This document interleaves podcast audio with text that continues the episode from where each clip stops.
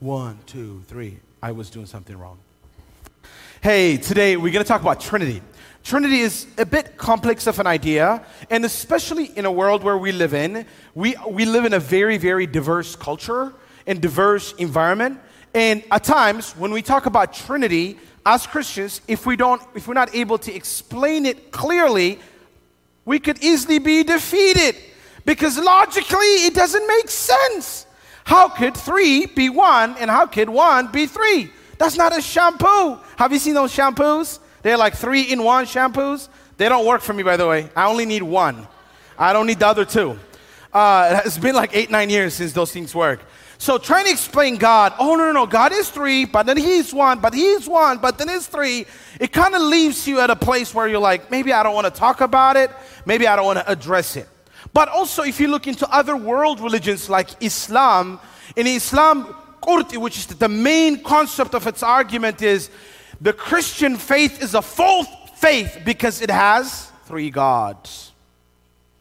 Um, Surah Al-Aim in verse 47 in Quran, it actually specifically aligns this concept. It says the Christian faith is false, flat out. It cannot have three gods. God can only be one. Then all of a sudden, logically, that makes sense. So we, we, we can lean to agree with such idea. Today, we're going to look into this main concept of why we believe in Trinity and why it is important for us to confess it. First and foremost, for us, why it is really, really important to talk about Trinity and to actually understand it is because we were baptized into this name. You cannot have a name that you don't understand. You cannot carry a heritage that you don't even believe or understand.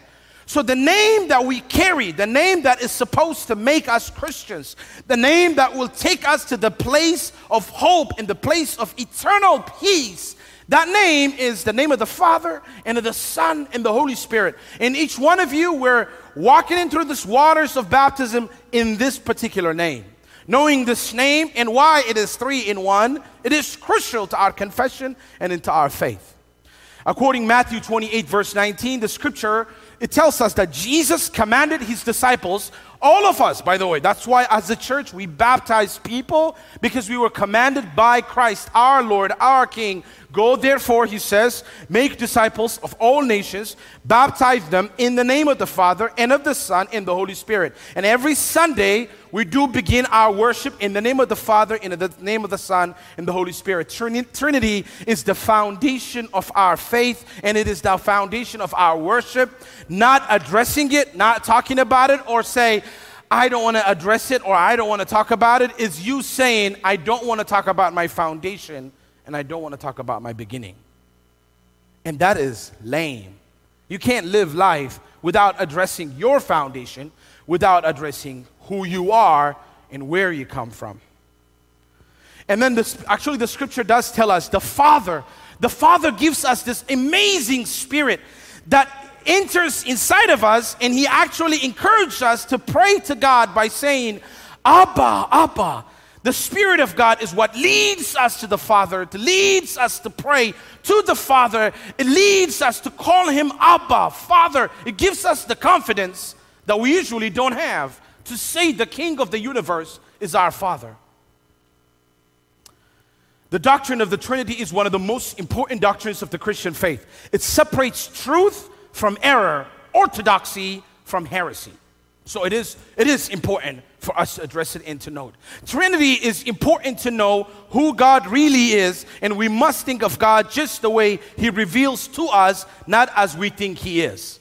So that's this is why it is really, really important to talk about Trinity, because our tendency is like we want to create our own God, we want to make him the way we understand him, but then you can't do that.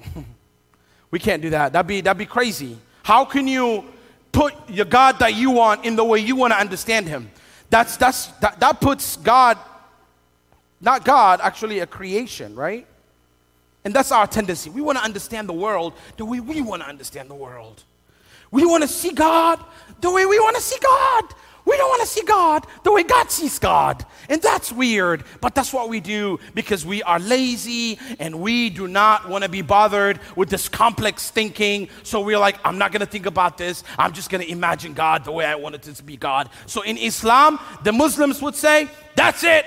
This is too crazy, too insane. God is one. I'm not going to believe it the way he describes himself. So think of it like this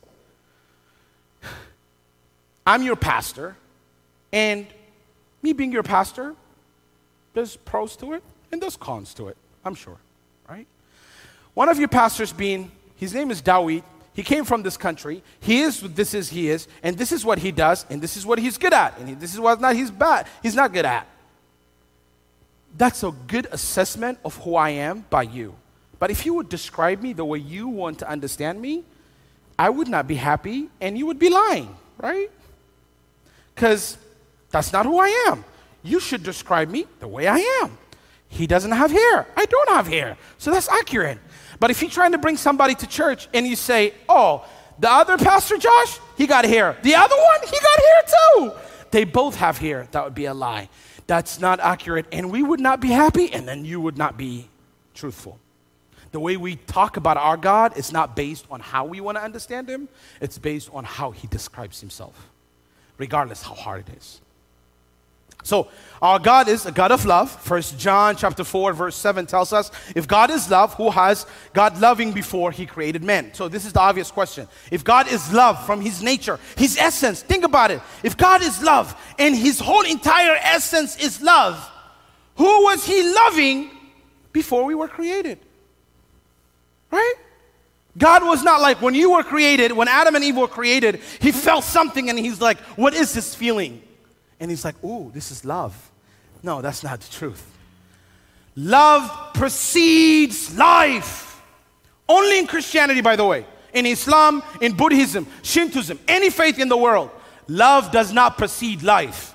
In Christianity, love precedes life. Love was there before we were created.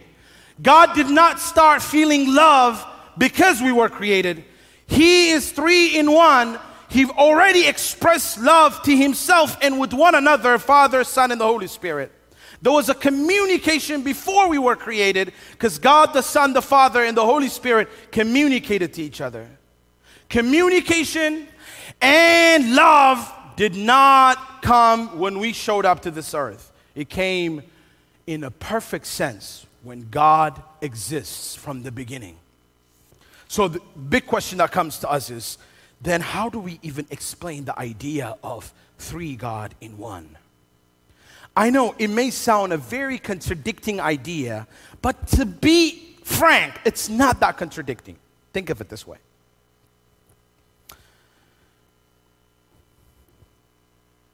God is one being, three persons. Two different things. I am one being and one person. So let me ask you, what kind of being am I? Well, thanks for the confidence, by the way. What, I am human being, by the way. One being, I am human being. So you and I are, we share the same essence as human beings. But who I am, I am a person and my name is Dawit. And I don't share that with you. No one is Dawit in the world besides me. Not the name particular, but this me, the person that I am, I am the only one in this earth. That's why we have fingerprints that we travel anywhere in the world and people will know you as you because you as a person, you are unique. But as a being, we are one being. We all human being. So God is one being, but three persons. So being is which makes who you are, and a person is whose you are. A being is what you are, forgive me. A being is what you are. A person is who you are. So FK is a human being. But then if you ask who he is, that's Fithawi Kudus. He lives in this particular place, and this is what he does. So, God is one God, He's one being. but he's three persons. What I am is a human being, and who I am is Dawit. Hey, in order for this, for us to remember this, do you mind? Do you mind just think of this and then take about a second? And then the next sentence, don't, don't respond it, just say it silently. I'll say, Who I am is a human being. And you will say, Who I am is, then whatever your name is, right? What I am is a human being, and who I am is, that's Joe. That's it. So, who God is, the Godhead, is that's his being. But he is three persons the Father, the Son, and the Holy Spirit. The same way we all are human beings, yet we are three different persons. The only difference is this we are one being and one person, but God is one being and three person. Is there anything like this on earth? No. But that doesn't stop God from being one being and three persons, right?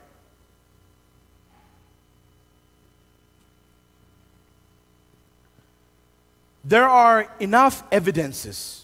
There is enough evidence that God exists. There's enough and overwhelming evidence that God exists because of all the existence of His creation. But how much we know about this God who created this earth can only depend on what He reveals for us in the scripture. And God reveals to us who He is and also what He is. So, our God is three persons. And what is He? He's one God, He's one being. Trinity teaches us who our God and what our God is. God is three in one. So, what does it mean for Jesus to say the Son of God is lesser than the Father? So, by the way, if you talk about this with anybody who's not a Christian but arguing a Christian faith, every person, I guarantee you, if they argue with you about the Christian faith, they will quote a, book, a, a scripture in John when Jesus says, The Father is greater than I. And they'll say, You see how stupid Trinity is? How could Jesus say, The Father is greater than myself? But that's not even as crazy as we think it is. Think about it. I'll just give an example. Janine is in the back. By the way, fun fact Janine has led a Bible study in our church for 20 years plus. She has an extensive knowledge of the scripture, extensive knowledge of ministry to people. So, as your pastor or as a friend to all of you, if I say, hey, we're all human beings, but in wisdom and life experience, Janine is greater than myself. Does that make me inferior to Janine? No. It's just a fact. The way the hierarchy or expectation of wisdom are set up are Janine is wiser than myself. And Silas can say, Dawit is older than myself. It doesn't make him inferior to me. I'm just old and he's young. The way God, Jesus, was addressing this fact was He's saying, I and the Father are one, but He is greater than I. He is stating His nature as God and as one God. But he's stating the order of the Trinity. And we do this every single day. So, wait, by the way, I feel like I'm just shouting by myself. I, am I going crazy or like it makes sense what we're talking about? A little bit? A little bit. Okay, cool. So, our triune God, it is not a contradicting concept. That's the main line before we kind of go to the conclusion of the sermon. Our triune God, it's not a contradicting concept. He's one being in three persons. You and I are one being in one person. And Jesus, the Father, and the Son, the Holy Spirit, the way they rank and they put themselves above each other, it's a normal thing we all do, but it does not change the fact that they are God. He is God, and He is one God.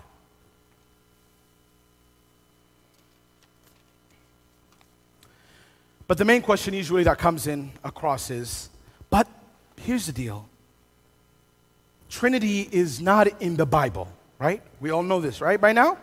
The word Trinity, it does not exist in the Bible. And then people will say, no, this is a New Testament thing. The Bible never really talked about this in the Old Testament. And that is actually wrong. And I'll give you examples and we'll go to the end of this.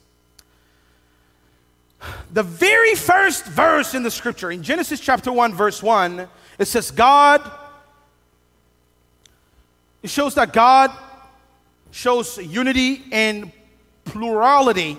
For the sake of my accent pronunciation on this one, that's hard. He says, In the beginning, God created the heaven and earth. In the Hebrew concept of this, it reads like this In the beginning, Elohim created the heavens and earth. Elohim is a most common name for God. Fun fact, by the way, write this down and you can throw it out at anybody. The word Elohim is used 2,300 times in the Bible.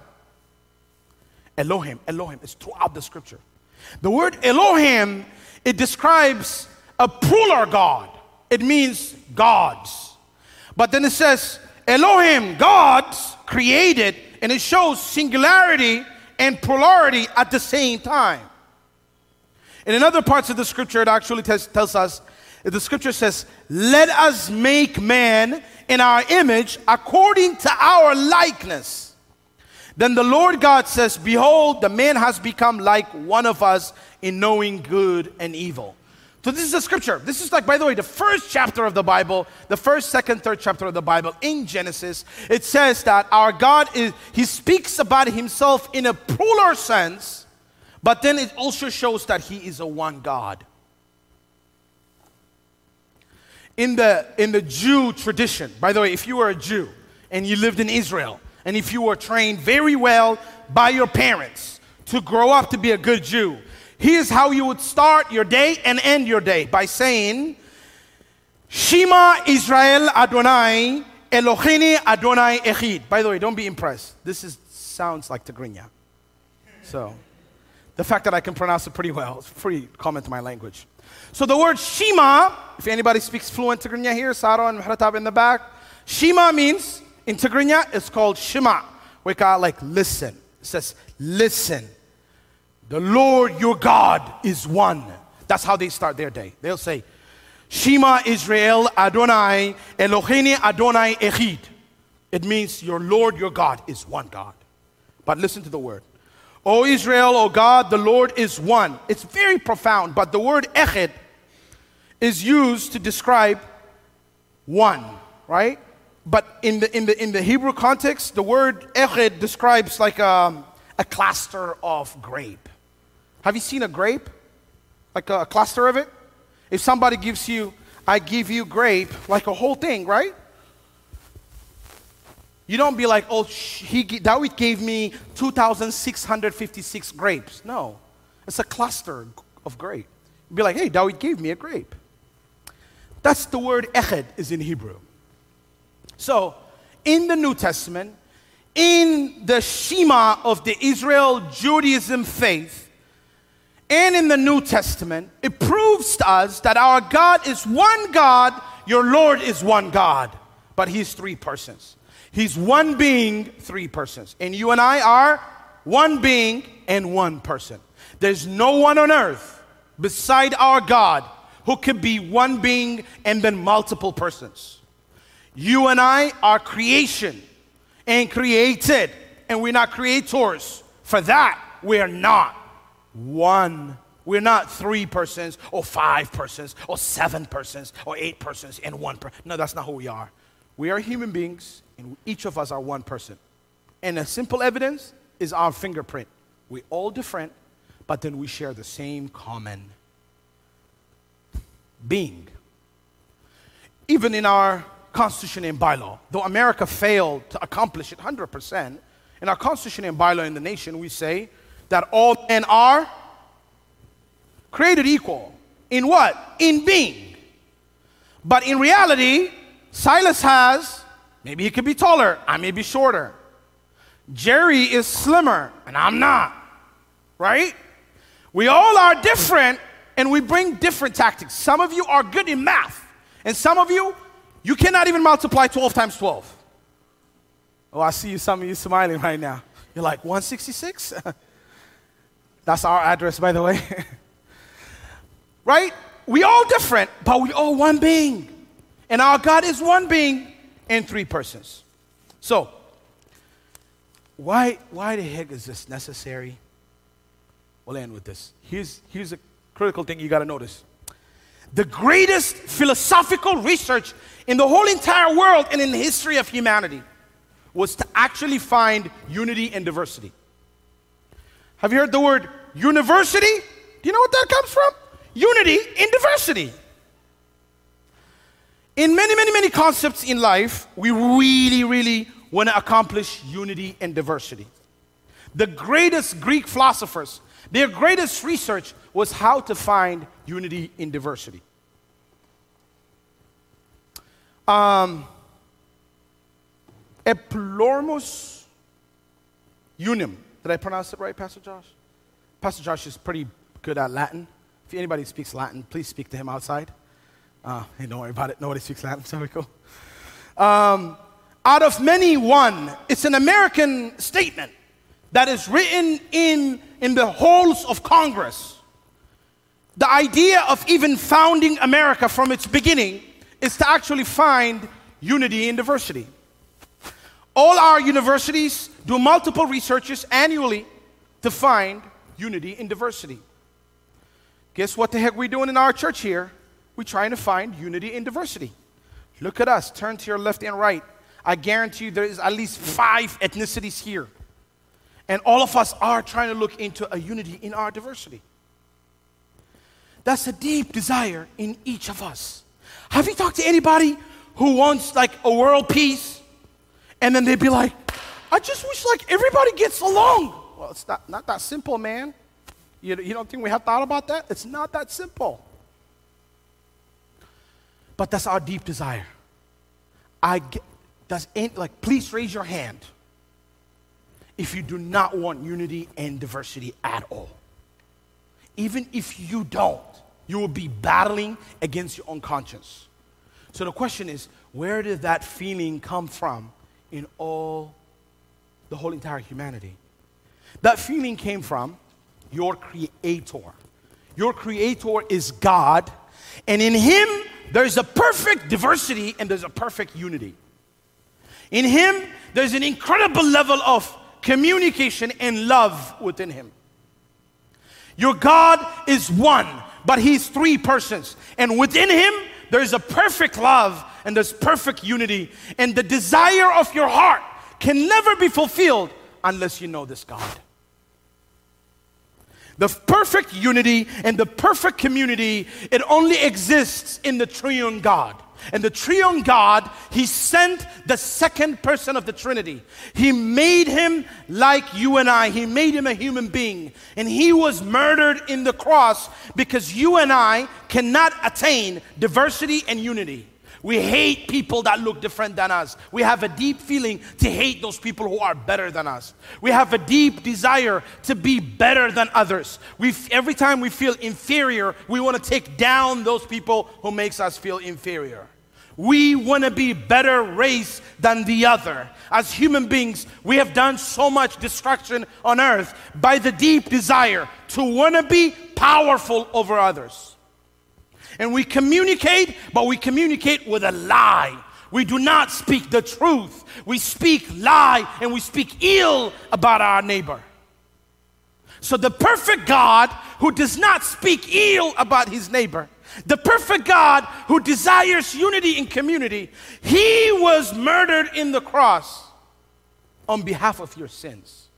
So you can one day enjoy a perfect unity and diversity with him and the Father and the Holy Spirit.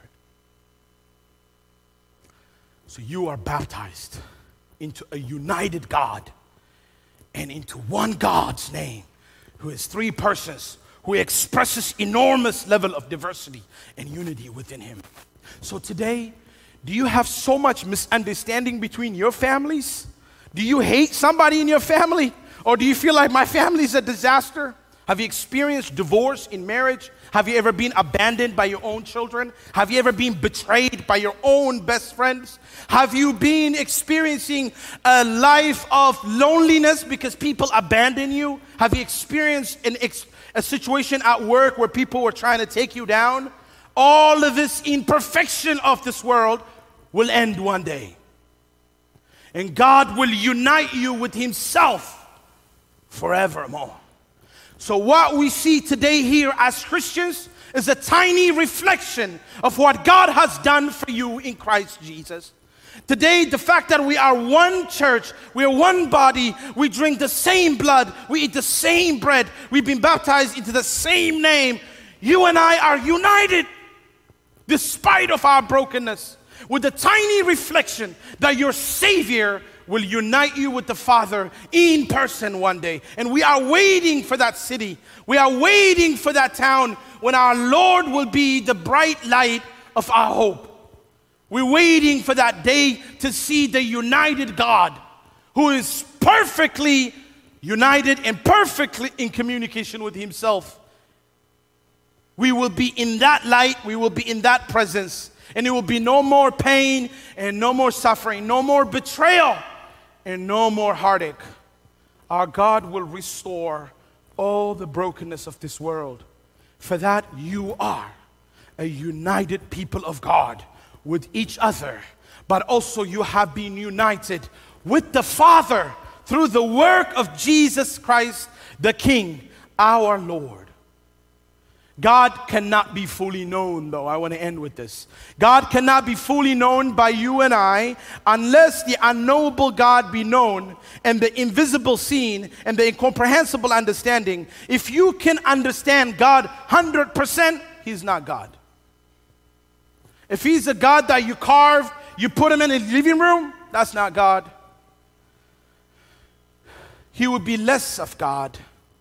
For that, we may not comprehend our God fully.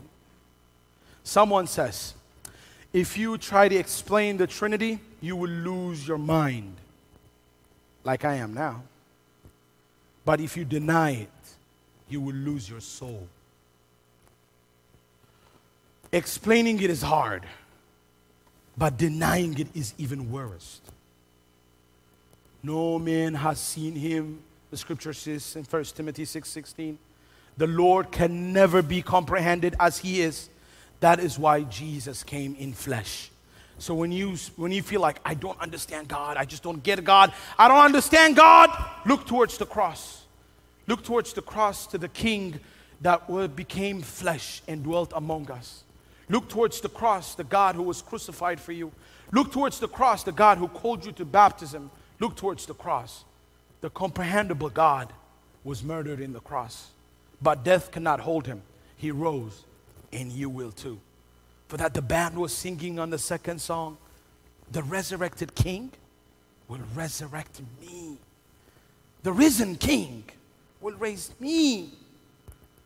The risen Lord will call me. In the name of the Father and of the Son and the Holy Spirit, one God.